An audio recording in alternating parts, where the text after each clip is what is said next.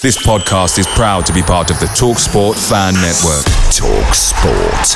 Powered by fans.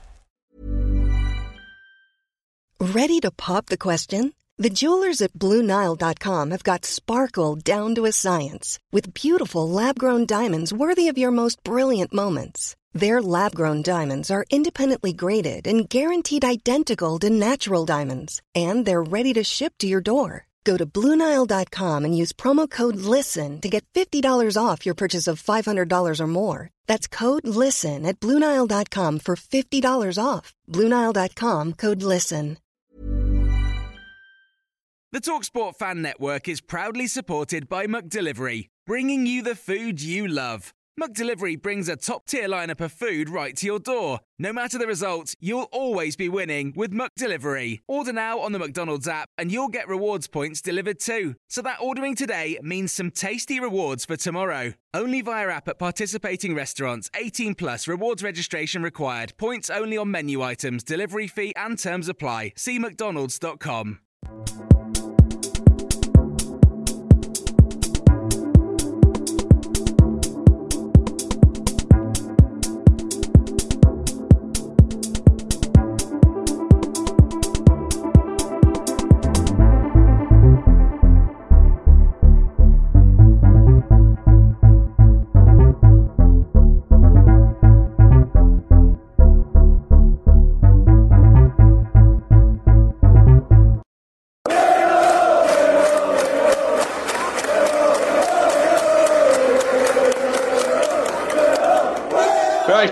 Now then, guys, welcome back to the latest episode of the To Hull and Back podcast. That doesn't get any easier to say. We've got a rare appearance from Joel. It's been a long time since I've been on with you, Joel. How are you doing? I'm all right, are you? Yeah, I'm not bad. And then we've got Joe from the Red Robins podcast. How are you doing today, mate? Yeah, I'm great. Thanks for having me on the show, guys. I'm looking forward to chatting about City and, you know, discussing it with you lads. Nice, and then we're joined by our mainstay, Will, Mr. Techman, who goes quietly under the radar. So we've got the end of an unbeaten run to talk about. Not necessarily a bad thing. We didn't exactly play poorly in the greatest respect. But obviously we lost 2-1 to Nottingham Forest, our first defeat in 7 games. Goals from KLP for ourselves, a very, very good goal, and we'll talk about that in a minute. I'll come to you first then, Joel. What was your thoughts on the performance? You were there, weren't you? So I think you'll have the best thoughts on it. Yeah, I think in terms of the balance of the game, I think a draw was fair. So I feel like we're a little bit hard done by with the loss. But it was just a mixture of purple patches for each team, really. Forest had their moments, we had our moments. And to get that, I think that penalty was the main issue that most of us have got with the game, because I think that stopped the game from being a fair result. But do you not think on the grand scheme of the whole game itself that maybe Forest were the better side? Do you not think that maybe they deserved the win? Yes, all right, the penalty was annoying and the way that the results sort of turned around because of that. But do you not think that in the grand scheme of the game, especially in the first half, that Forest were quite dominant, maybe? Like I say, City still had the moments in the first half as well. I think it was just a lot of a balanced game, really. I don't think Forest necessarily didn't deserve to win, but I thought it was a little bit unfair on us to not come away with a point. Yeah, I mean, I thought we played well. I think most people would agree that, you know, we went there and we mixed it with what was the most informed team, especially after 15 games. I think the top of the form table.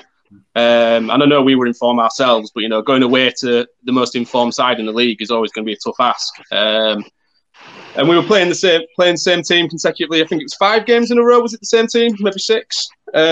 So the fact that they still troopered through, the system still looks like it's working. You know, we were outplayed, just maybe outclassed, I think, maybe in the grand scheme of things. Joe, do you think there were any standout performances or any players who deserve a shout-out?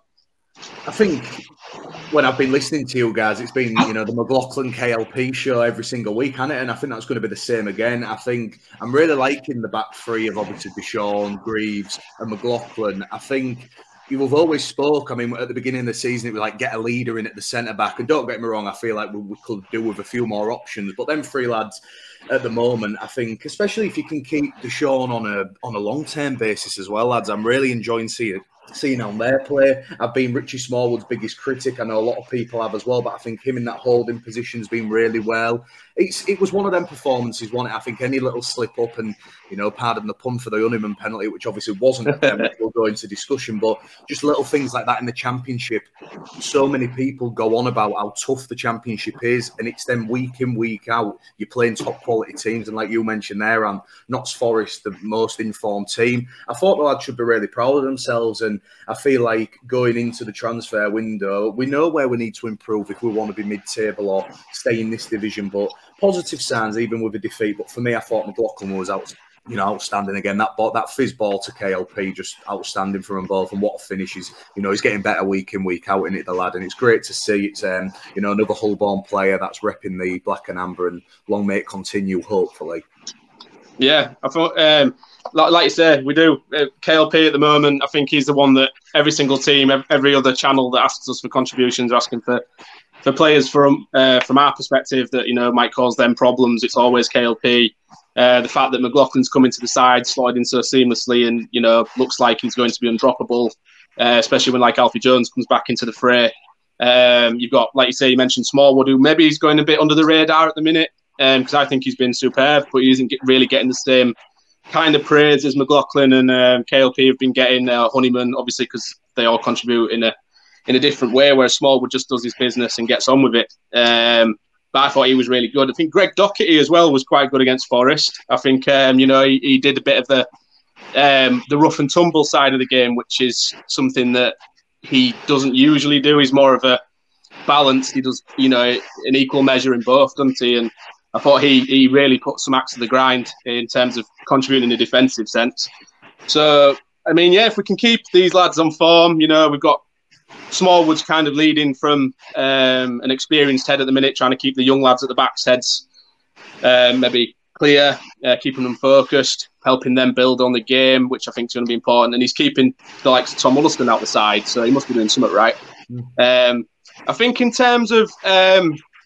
because Nathaniel's not on, it's probably quite a good episode for him to not be on, because I think there's a couple of players who probably didn't play as well as we would have wanted them to in this game.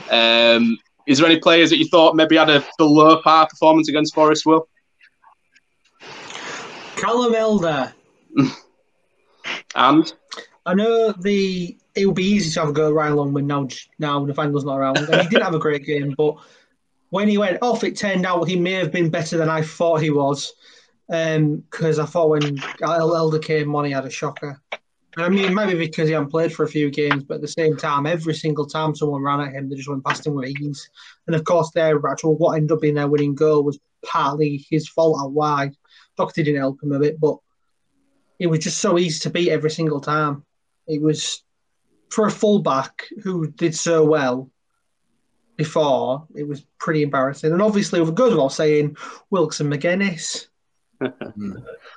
did nothing again. The regular... we could just copy and paste a clip of us saying who needs to do better each week, and them two would probably still apply. It's a weird one about Elder, though, because I do agree, when he came on, we looked much, much worse in the defensive sense, and you're right, maybe it's just because, he's not played in a while and his sharpness isn't there. But I think we've got to remember that he hasn't really played this system either. When he's played, we've done the old 4-3-3.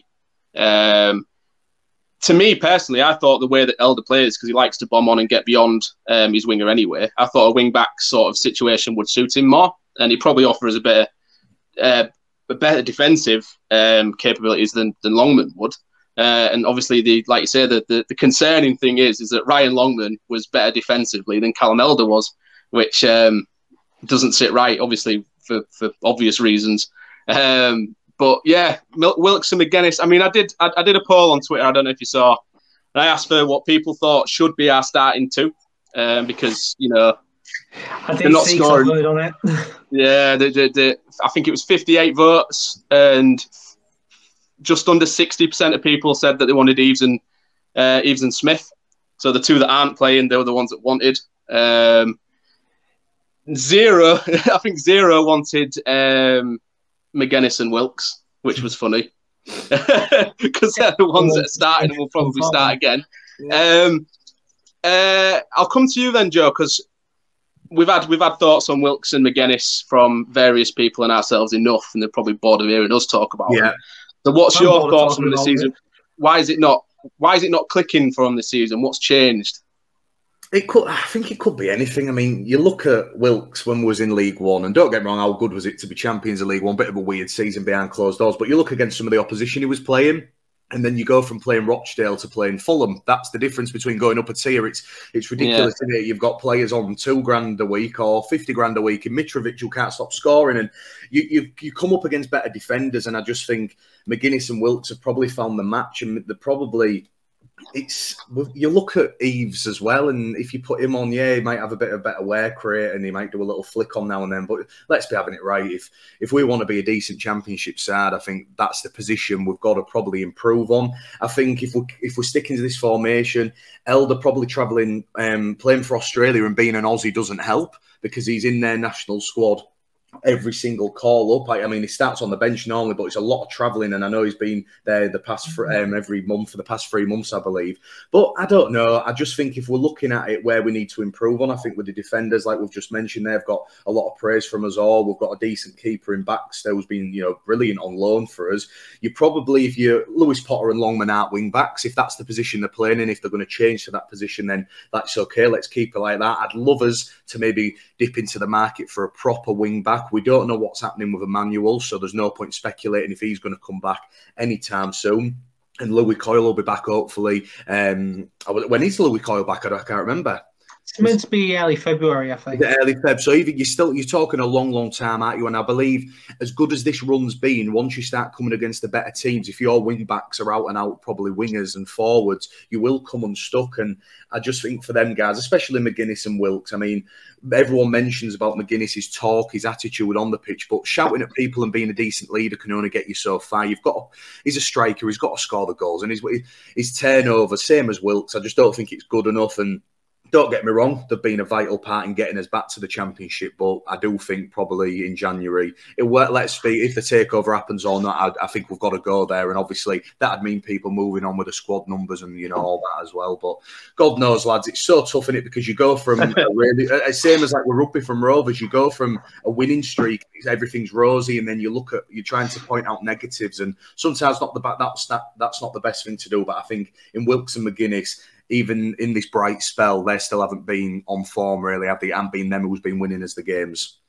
You got to think, because obviously, like you say, strikers are in the team to score goals. Wilks has scored 3, has he, this season, but not really played the best. Magennis has got a couple of goals, but both of them last season, like 19 and 22 goals they had. I know it was a level below. You expect them to be doing a bit better than they are. I think that's the frustration with most of the fans, is that we're not seeing what we know they can do. Magennis isn't really being that much of a thorn in the defenders' sides as much this season. Wilks has totally changed his playing style. I don't know if it's, like Baz mentioned it on when we had him on before, that his bulking up in like muscle mass and changing style must obviously have been either okayed or encouraged by the club, because otherwise he wouldn't be playing and he would be getting told off for doing what he's done. So unless it's, they've had a meeting with him in summer and said, we want you to get a bit leaner and sort of shrug defenders off a bit more and offer a different avenue. We don't really know, but it's not working for him. And then there's got to be questions as, does he really suit being as part of a front two? Is he more of a natural winger, so he's going to be like a casualty of the changing system maybe? Because I don't think he definitely can't do the wing-back position, because he doesn't have the energy to go up and down that wing and not contribute in a defensive sense. I mean, we could be wrong. He might surprise us. But from what we've seen, I can confidently guess that he won't be very good in the wing-back role. But, yeah, definitely, I think the weakest point of the team, which I was asked by a Forest channel I went on the other day, I said it was the front two, which is a shame because they were both so prolific last season. So I totally agree with you. So in terms of, panic stations then, obviously we've lost the game. It's easy to overreact into it now that, the winning streak. So to me, I'm kind of glad that we lost, because if we'd have come out of this game maybe unbeaten, do we think there's the potential for our expectations to get to maybe a silly point where we're thinking, oh, do you know what? Now we've just drawn at Forest. This is what we should be doing, kind of thing. And, you know, it's a tough line to tread. What was the atmosphere like, Joel, at the end? Was it still quite positive? Yeah, I'd say so. Yeah, it was quite positive in the end. The players came over, McCann as well. All of them got applauded. So that's the main thing, really. We've got to try and keep a positive atmosphere around, and hopefully that'll translate to being on the pitch in all the games. Whether we win, lose or draw, as long as they put 100% in, we're going to appreciate that. Yeah, because that's the main thing. Because I thought we could confidently say in that game that we played, that they gave their everything to try and compete with what is a very good side. We could have quite easily lost that game 4-0, you know, like kind of in the terms of quality. And we didn't. We went there, we mixed it up. And, yeah, we maybe rode our luck at times. I mean, I say that. I'll move on to the penalty, to be fair, because I'll ask Will about this one. So the penalty, what do we think, Will? Oh, stone wall. Absolute bullshit decision. But about a few seconds earlier, Wilks did haul one of the whole Forest players down in the box, and that should have been given as a penalty. Yeah, it was on Yates, wasn't it? Yeah, but two wrongs don't make a right. So... No. It's a shocking decision, and could you say it changed the game? Yeah, you could, because after that point, Forest were all, their tails are up, but we have had quite a few decisions go our way so far this season as well. I mean, just look at the Birmingham and Reading games as prime examples of times where we've timed by decisions have really helped us despite being shocking decisions. So I suppose. You got to take some and when you get them up for it. Yeah. It's going to happen every game, and it's going to happen to every team.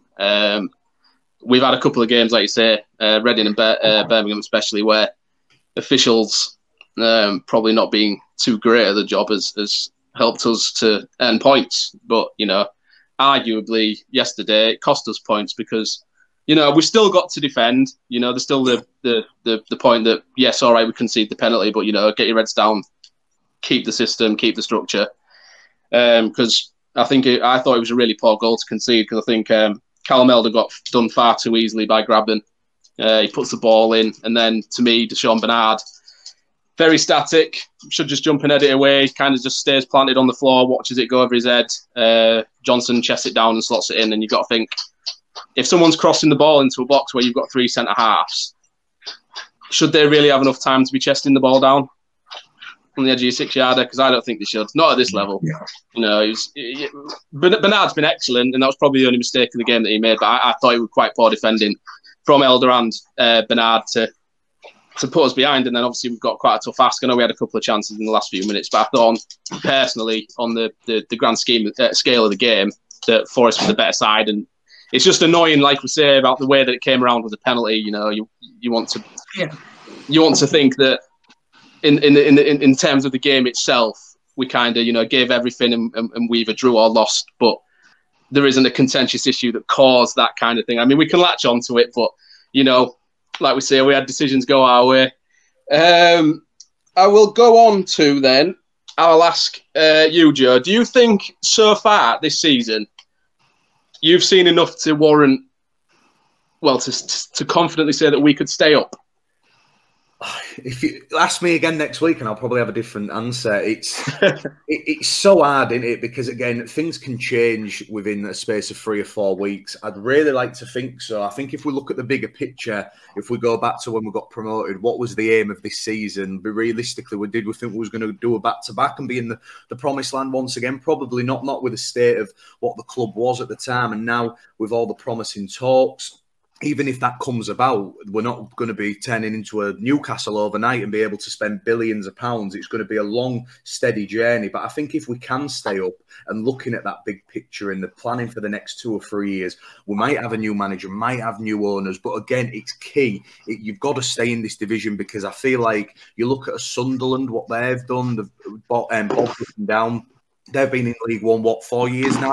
You know, they were playing in the Prem 5-6 years ago. We've hit the likes of Default up front. And, oh, you know, we've seen all the documentaries, how far a club can fall. And I just hope, for the sake of us, I think if we can stay up, we just beat the teams around us, what we have been doing. You know, you look, Derby are probably stalled, you know, gone, haven't they? Let's be having it right. You look at Peterborough, you assume, and it annoys me that we got beat by them as well, because you look at it now, you beat teams like that and you're probably quite comfortable, especially after Christmas. But if we can just keep consistent, whatever happens, if Grant's in charge, if this new guy, Shotter, who's the favourite to take over, if the Turks take over, whatever happens with the club, we just need to stay in this division, because I think it'd be a bit of a disaster after such a promising few months with the takeover. Hopefully the club heading back to where we want, and to get our club back what the fans deserve, it'd be a bit of a killer blow to go back down to League One, especially now that we can start going again. There's some, even though it'd be good to tick some away grounds off, I don't really fancy standing at Swindon or something like that, lads. I'll be honest with you. I much prefer playing the likes of Fulham and West Brom. But I don't know. What do you think, lads? Because I just think if you ask us again in a month, we never know. We might go on another poor run, or we might go on another big run. Again, it's in spells, isn't it, this division? Yeah. I mean, it's tough, isn't it? Because, like, obviously we've got two very tough games now as well that we could quite easily lose. And then, you know, we've just had 6 games unbeaten, and then the negativity creeps in again just before January, because we've lost 3 on the bounce potentially, kind of. And it's all about, like you say, managing them expectations. Like, if we'd have said at the beginning of the season, you're going to finish 21st, we'd take it. You know, staying up is the ultimate aim. So it's just, I think now that we've seen what we can do in this system with this set of players, and that there's a couple of obvious positions on the team that need improving, that we could quite easily push in to a mid-table sort of finish. As it stands, we're definitely a lower half, hope we stay up kind of side. You've got to think maybe 3 or 4 more signings and we'd stay up comfortably. I mean, I don't know if you two agree. Do you want to add anything onto that, Will or Joel? Not much to add onto that. No, not really. Correct it. But yeah, like I say, well, funny that we mentioned that then, because obviously we've got Blackburn next, a really easy game that we're obviously going to win 3-0, who were also on fire. Did they just win 4-0? Yeah. 4-0, I don't think they've conceded a goal in 5 games. No. I mean, we would take a point there, wouldn't we, let's be honest. Yeah, we've got some good strikers in Chile, haven't they? Ben Brereton's Diaz.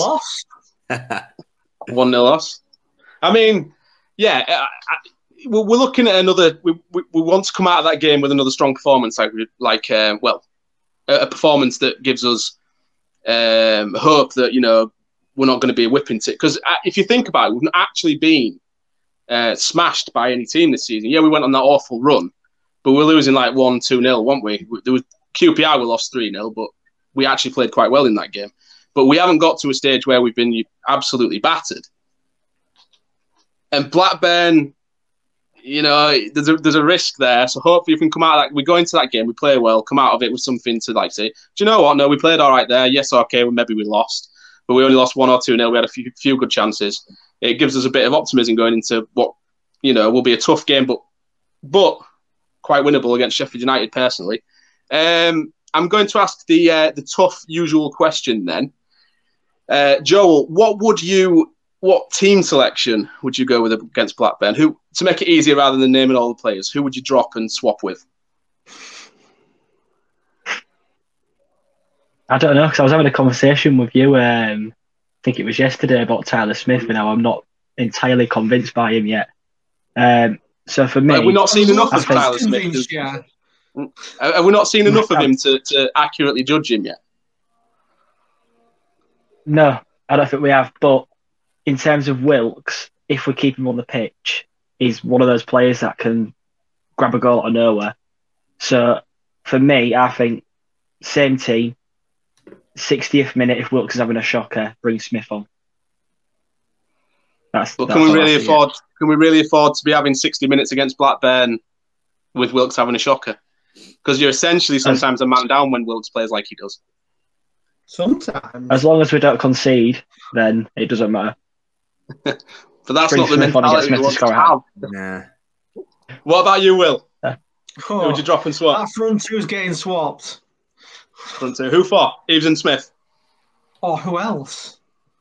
Well, because like Joel said, there's a possibility you can put KLP up front, maybe Randell Williams as a wing-back, see how that works out. I mean, it's probably a risky game to try something like that. Yeah, it's too risky to change anything defensively. So are they the only two changes that you would make? Yeah, they're the only two changes I'd make. I mean, it's too risky to do anything, like I said, defensively against a team that's got the greatest Chilean striker of all time up front.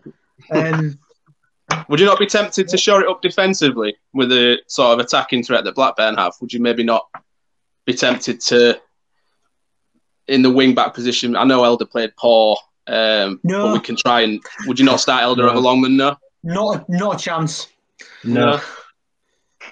You can't justify playing Elder after the way he played against Forest. No, that's true. Even if it was match fitness or like lack of sharpness, you can't justify it. No. I mean, it comes down to the same thing as Wilks, doesn't it? You can't really afford to be having passengers at the minute. But then again, how does he get match sharpness without playing? So unless he comes on in the second half every few times, you know, you've got to get to a point. It's a tough one. What about you, Joe? What would you change, if anything? I think you're going to say what we do and what's probably going to happen, you know, as much as... Oh, no, yeah. What would you like to see happen? Do you know what? On a personal note, I wouldn't mind like to see Randell Williams. I'd like to go... But do you know what? You throw it against the team who's third in the table. They play the same system as what we're playing, so it's literally whoever's better at the position on the day. If you shut to Williams in, maybe I'd maybe go Eves and KLP up top, I think. They've got some really strong defenders, Blackburn. I bet they're very tough. I think Lenningham, the Irish international, I've always liked him, a proper, steady, no-nonsense centre-back. If we're going to, it depends what type of football we're going to be playing. We're not going to have massive spells of the ball. If we can maybe, you know, get a flick on from Eves to KLP, I think they're going to be doing the most damage. But I don't know. I think realistically, you're probably going to see Wilks or Magennis dropped for one of the two, for Smith or Eves, but... I don't know. It all depends, doesn't it, on what Mr. McCann wants to do. But I'd personally go what I just said. But it's one of them. You get an early goal, you nick an early goal. Same as us. Their run's got to come to an end at one point. You know, every team in this division you can beat, but then you can lose it very, very easily. And I think it's going to be a great test for that back three against, you know, Ben Brereton, as much as we're having a laugh about him. But he's on form and he's absolutely outstanding. You know, I think there'll be a lot of Premier League clubs sniffing about him if Blackburn don't go up this season. But yeah, it'll be a great test, especially for Greaves and, you know, Bernard and McLaughlin. I think they're going to have a tough day at the office. I think Buckley, the cat, the centre attacking mid as well, he's been around a long, long time now. So, you know, it's a really good challenge, isn't it? And I think that's the thing. If you want to be in this division, you've got to play and man up against these teams. So whatever happens, as long as the lads give 100%, we'd definitely take a draw, wouldn't we? Looking at it now. Oh, yeah. Totally. I mean, the only issue I have with playing KLP up front is that at the minute, the lad's on fire. And I wouldn't personally want to see him move from a position that he's playing really well in to throw him and try and do a completely different role. Especially against some, like you say, really big physical defenders that could quite easily, like, you know, pocket him. Because you've got the thing about confidence as well. Like, if we might have discovered his natural position that he didn't know. Oh, maybe he is a wing back, you know, and he's just discovering it this season. And because, you know, all right, maybe he's not the greatest defensively, but he does track back and he gets into them positions and he forces players out wide, and he helps bottleneck them into a position where someone like Smallwood comes across, collects a ball, or Bernard, Greaves, whatever side he's at that time. So, you know, you've got to then hope that Randell Williams, if he comes in, has the same sort of ethic in that sense, as well as offering the same in an attacking sense, which I don't think he does. Well, again, he's another one we've not really seen enough of to judge. Personally, I mean, I was saying to Joel yesterday that Tyler Smith is the type of striker that, to me, even though he's not scored yet, he will still offer more than Malik Wilks will, because he's going to always want to be in behind. He's faster, he presses more, and he puts a lot more effort in. And that's, at the minute, if you scour social media, that's what fans are after. They want to see players, you know, applying themselves. You are. It's what the team needs. Yeah, you know, we need to defend from the front, and when you've got midfielders looking at Wilks sort of tirelessly jogging after a player and not really putting much effort in. Subconsciously, what does it do to their mental attitude in the game? Thinking, oh, bloody hell, we're going to be in for another really busy afternoon. Whereas if they look at Tyler Smith and they see him bombing about and putting pressure on the on their defence and trying to play it out, you know, it gives the midfielders that bit of, oh, here we go, look, and then they can go and try and press and force them into a mistake. So It's really tough because I think the good thing about the three at the back system at the minute is that we have got quite a bit of room of variation to try some players in some different positions. I mean, I would actually use Blackburn as like a free hit. You know, like if you're in the Premier League and you're playing one of the bigger sides that are in form, then you don't really expect to win. So it's like, you know, if you lose, you come away from it, you're not bothered. I would treat Blackburn like that again. Just go into it, just try and keep momentum, maybe try a new couple of players up front, see if it works better for us. You might surprise ourselves. But if we lose, you know, we didn't really expect to win anyway. So, yeah, it's going to definitely be a tough one. Is there the worry then that, you know, if we lose to Blackburn, you know, after being so many games unbeaten, then 2 games on the bounce, does that mentality, that negative, you know, maybe the fans start to chirp a bit more and the players start to doubt themselves again? Are we worried that we could get sucked back into that awful run of form again? Or do we think this team's showing a bit of character now to bounce back from that? I'll come to you for that one, Will. It depends on how the team perform against Blackburn. If they'd perform like they did against Forest, where they show a decent bit of fight and effort, then no. But if they go back to how they were before and seem to just be completely apathetic to it, then yeah, I will be worried. Because I mean, like, it's a similar thing, isn't it? Because we beat Preston convincingly on the first game of the season, and then we played really well against QPR but lost 3-0. And then from that point, like, even though they played well, we struggled to regain that you know, control of games again. I mean, I, you know, possibly could have been the system, most likely was, but it's the worry that we're going to get to New Year on the back of 3 defeats after such a good run that, you know, the confidence and the mentality in the squad goes from one high to the complete opposite. And would we say that maybe freshening up a couple of positions might help alleviate that, maybe prevent it? Would you be tempted to add someone like Huddlestone in, maybe, Joel? Would you? Is it? I mean, could you justify dropping Smallwood? No, you can't drop Smallwood at the minute. Smallwood's probably one of the most undroppable players we've got at the minute, because of what he's been doing in that midfield. Because it's tough, innit? Because, I mean, like we say, so many players offer something so different. Huddlestone, like, we all wanted him to come on towards the end a couple of games ago. We wanted to see the game out because he can help us hold the ball better and alleviate the press from up front. So maybe if, you know, if we're going to be playing, you would expect, quite deep in our own half the majority of the game, maybe Huddlestone would be a good shout to try and ensure that we get out of our own half for a bit. And but then you lose the defensive sense of Smallwood, so it is tough. Shall we go for score predictions then? How about we'll go to you first, Joe? Oh, do I get a point if I get it right or wrong? Because do I want to be my City head on or my honest head? You can give yourself a point if you want one. I'd love to see maybe a draw and stuff. I don't know. I'm gonna. They just look really good at the minute, don't they? I think Mowbray's on playing some class football. I'm gonna say 2-1 Blackburn, but I really hope I'm wrong. I feel like the game. I'm hoping Sheffield and Blackpool, they're the games that we nick some points from, because I think if you look at the grand scheme of things, like you mentioned a few times, and you go into this game thinking, you know, if we do just perform well, pick up no injuries, but we have got, like, if we are 3 games in 6 days, you're going to have to put other people in, because as good as this team is, you get the standard of the, you know, the level of the game at the minute and the pace of it, especially in the Championship. We can't play the same 11, especially, and then Everton coming up in the Cup as well. Big, busy January. We don't know what's going to be happening with fixtures getting postponed or anything like that. But whatever happens, we are going to have to rotate, and whoever comes in's got to do a job. But yeah, unfortunately, I think we might just fall short this on Boxing Day. That's right. Joel?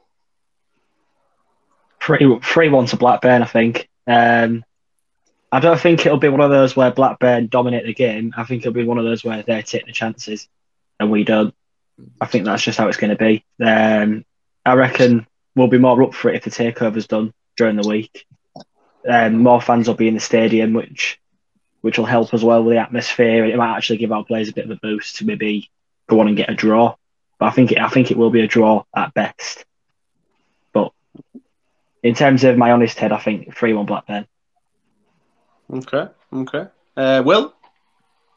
I'm predicting the game to be postponed due to COVID outbreak between one of the two sides. Very high possibility. No, hopefully not.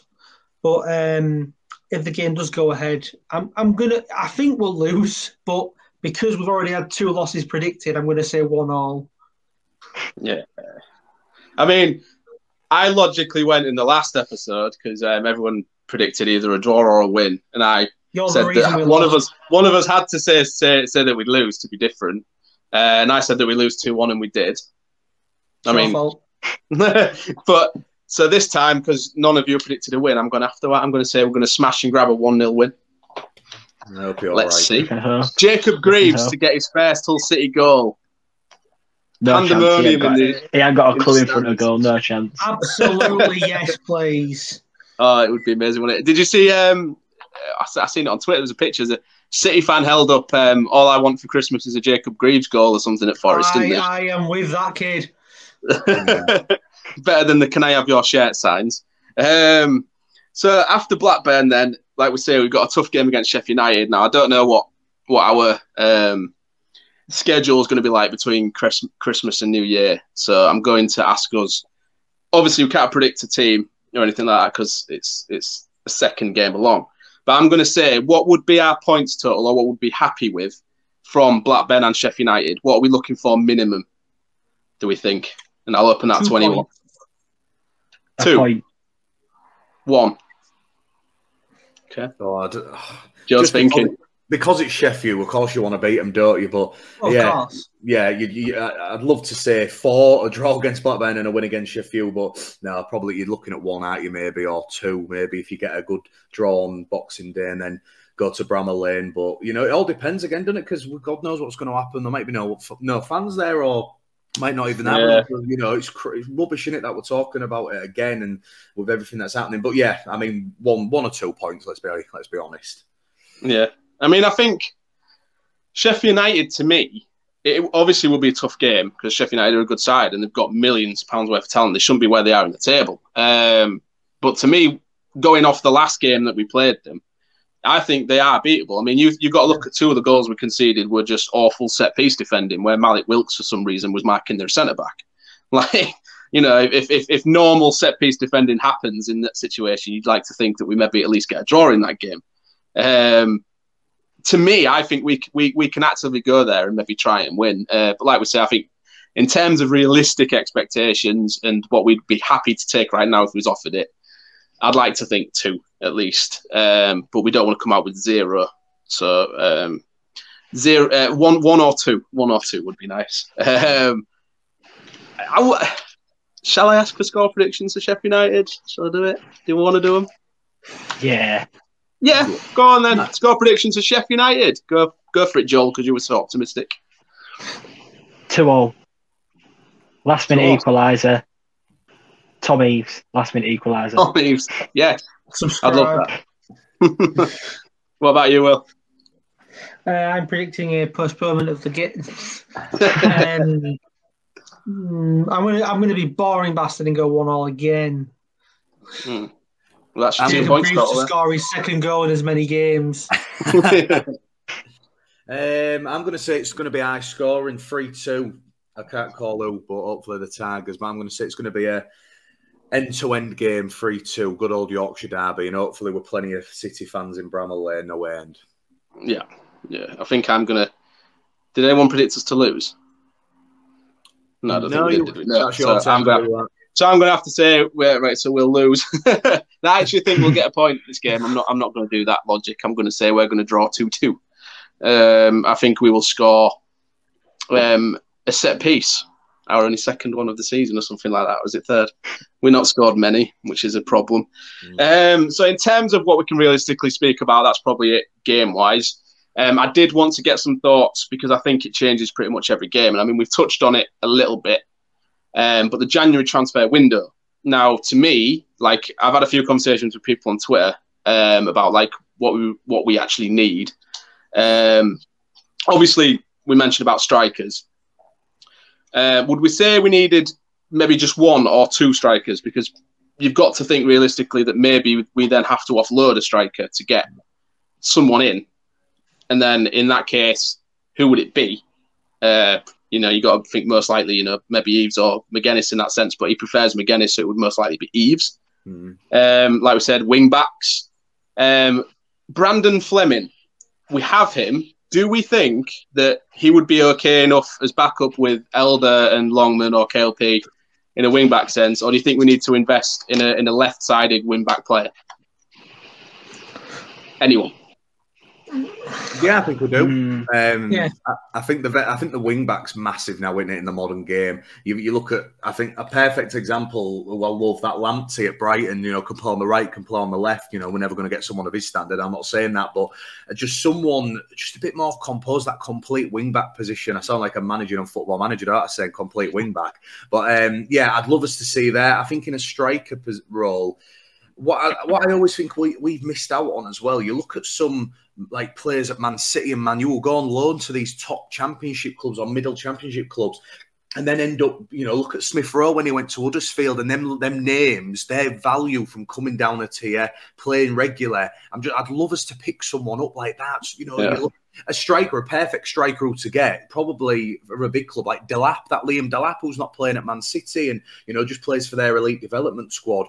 He, you know, come play in the men's league, just someone like that. I know it's wishful thinking, and again, it depends if we're going to have a new owner who's probably going to go down a totally different route with a new manager who might bring a new system in. But at this moment in time, yeah, definitely a striker. I'd ship Eves on, you know, I would personally.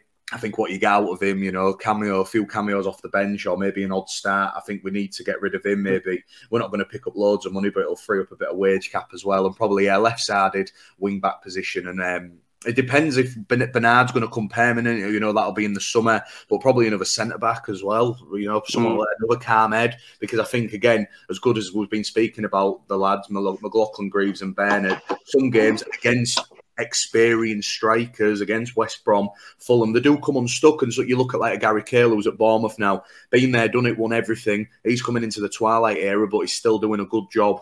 I think that's what I'd love to see. I know he's thinking, but look at Derby's back three. Their average age is like, well, combined age is probably like 600 or something. They're doing fine. You know, in this league, you need that kind of game management, leadership experience, and like we say, the back three at the moment are fantastic, but you've got to look at a couple of goals, like maybe Forrest's second, for example, where, you know, the inexperience or maybe the naivety of some of the younger players sort of, you know, maybe can be a bit of an Achilles heel at times. So yeah, I would agree. I think at least one striker, maybe a wing back for the left hand side. You see, it's tough, isn't it, because we don't really know what's happening with Josh Emmanuel. Because then, obviously, if Emmanuel's out of action, should we say, for the rest of the season, our wing-back options on that side, I mean, Longman and KLP can play either side, really. And then Louis Coyle. But do we actually... I don't think Louis Coyle would be as effective as a wing-back. He doesn't face the system. Is that an unpopular opinion, or do you agree? It'll be another casualty of the system, like you say with Wilks. I think if we're sticking with 3-5-2, Louis Coyle will probably end up leaving. I think he could do a job at wing back, but we'd need to see him there on a regular basis, and we're not going to see that for a while. Yeah, I mean, I think he definitely could do. I think he's just more of a robust. He'd rather be back there defending with you know, alongside a centre back than going up and down all game. I think Josh Emmanuel is a perfect example of a player who would be able to do that. I mean, and we were quite excited to see do that, and unfortunately it didn't happen. When you look at his stats, he's like statistically he's one of the best attacking fullbacks in the league.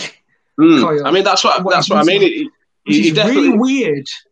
He does like to go on, but it's just something about his playing style to me says that he wouldn't be able to do it effectively. I don't know. I don't quite know how to explain it. I don't know what point I'm trying to get across, but I just don't think that in a wing back sense, Coyle.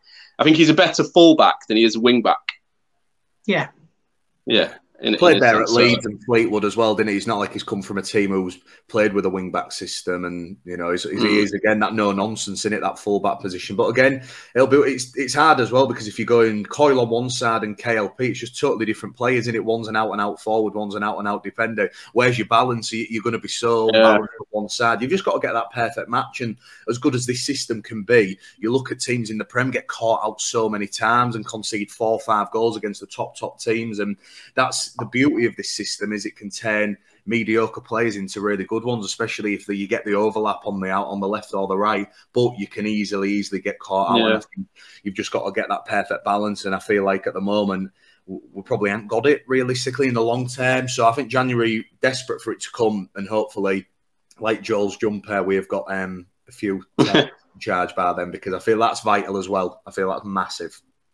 Yeah, I mean, it's been a while since I've asked, I think, about the takeover. So, like, as far as we're aware and what we can gather from reliable sources on Twitter, is that EAB and Action have done what they need to do. They've put a picture up on Instagram of them partying in London or something, or having a meal. It looks like they've done everything they need to do, and it's just in the hands of the lawyers. So, in terms of them and the EFL, I think just finalising some stuff. To me, it just seems like it's too far on for it to not happen. But the general consensus at the minute is that there's like some stumbling block, which nobody's reported in any way, shape or form.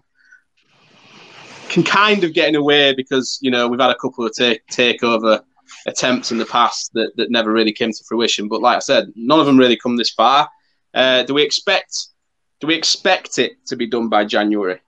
I mean, I think the difference is at the moment, the current climate, pandemic-wise, there's probably a lot more to do in terms of, you know, like contractual factors, maybe safety nets and contingency plans, a lot of things to put in place financially, to me. But do we realistically think that Blackburn will be the first game of the Action era? Hopefully. I mean, we want it to be, obviously. More of a hopefully type thing. It's not going to be definite. A club statement at 9:00 Christmas morning, just Merry Christmas, and then club statement. Yeah, that might be what they're waiting for. Maybe it is all done, and they're just waiting to give us a Christmas present. Yeah, I think I saw a thingy on Instagram. What's his name? Tan, the Kesler, the director of football. If that is a really good way to build up some goodwill. The Christmas toy. Yes, it really would be. But yeah, I want it to be announced now. I don't want to wait. Turkey now, I believe they've all gone back to Turkey, Kesler, and you know. So hopefully, like you said, I'm just all the logistics. Obviously, we don't know, do we? What goes into it? This bloke's pumping millions in. What we think, we just want it to get done. We think he just say you accept it on a computer and it's done. It'll take a long, long time, but.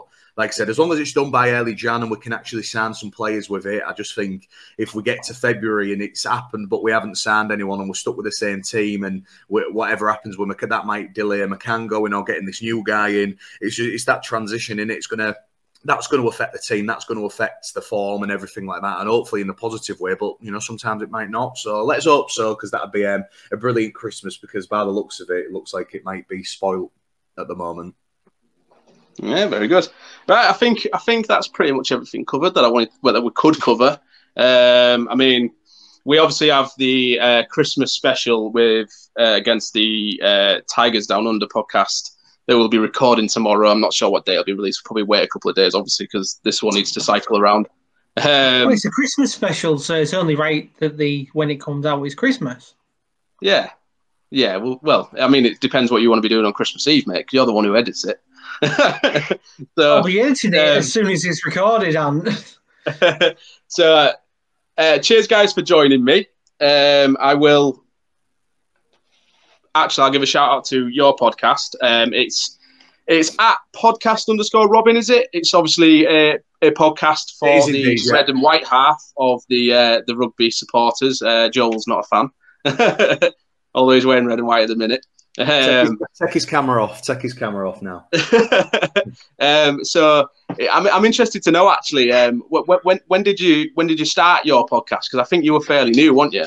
Yeah, so we started it. I mean, used to commentate for the club and did a live talk show in 2019. Me and Kid Cole, Phil Bart, one of my best mates, we did that, and then obviously COVID struck, and we couldn't really do out for the club. We tried it. We did a lot of stuff over Zoom and everything like that, and it was just so tough to do. And then we was only volunteering, you know. We didn't get paid. We obviously got expenses when we'd go to away games and stuff. So really busy at work, and we just thought, oh, we'll give it a miss. And then me half cousin, my mum's cousin Chris, who I do the podcast with now, he just rang me in Jan, and I think lockdown especially made me really get into podcasts and discussions and sports media. I've never really massively been into it, podcasts. And Chris just messaged me, said, look, should we fancy it? And, you know, we started in January. We've had some absolutely amazing guests. I mean, if you're listening and you're a black and white, you're probably thinking, shut up. But, you know, on a personal note, for being a Rovers fan and everything like that, 2021 was probably the best year to do a podcast. We've had some great guests. You know, Rovers were 80 minutes away from a grand final, and it's, you know, it's been fantastic. I've travelled all over with the club, managed to go to Perpignan in that semi-final,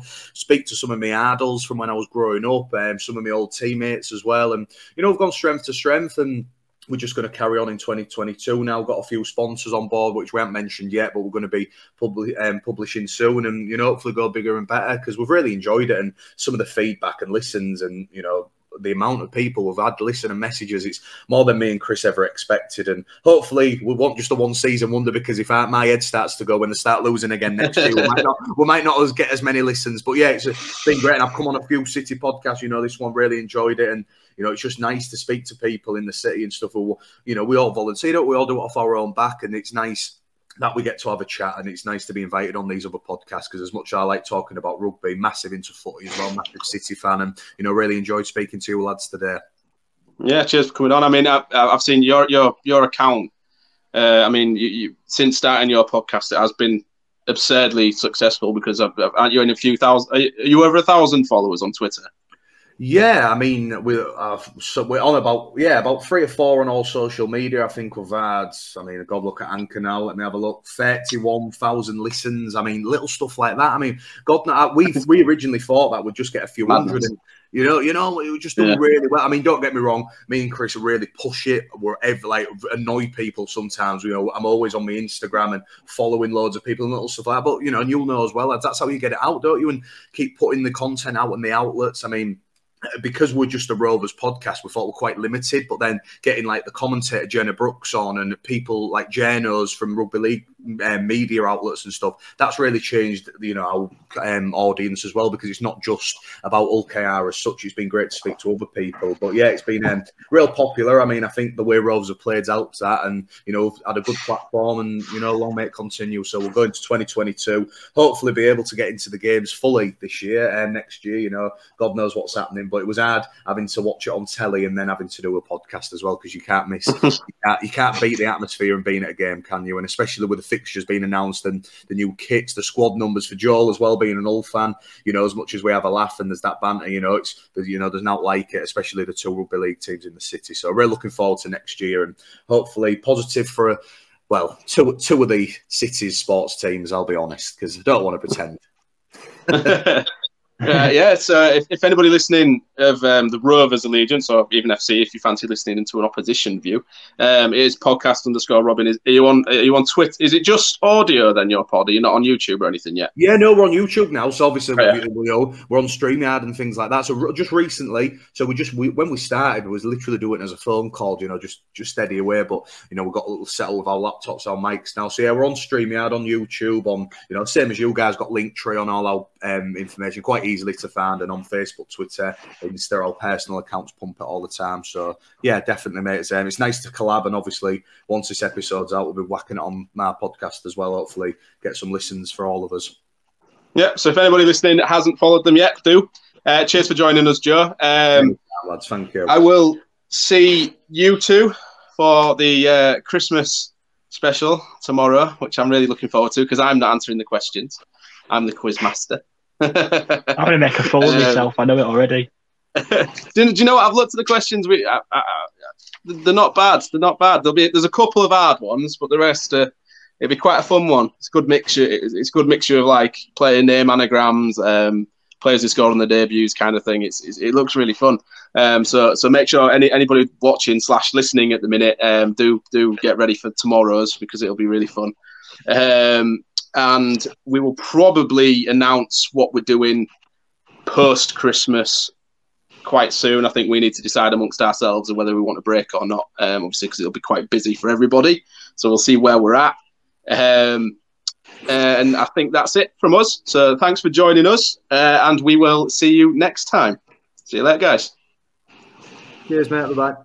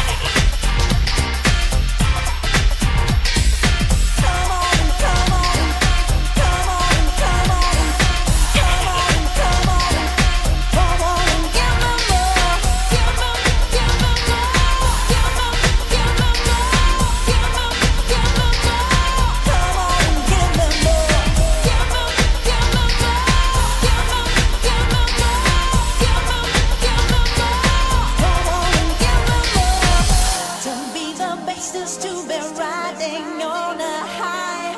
It feels so good and I don't need to question why. I'm stronger now than I've ever been before. It's in my soul and it's a force you can't ignore.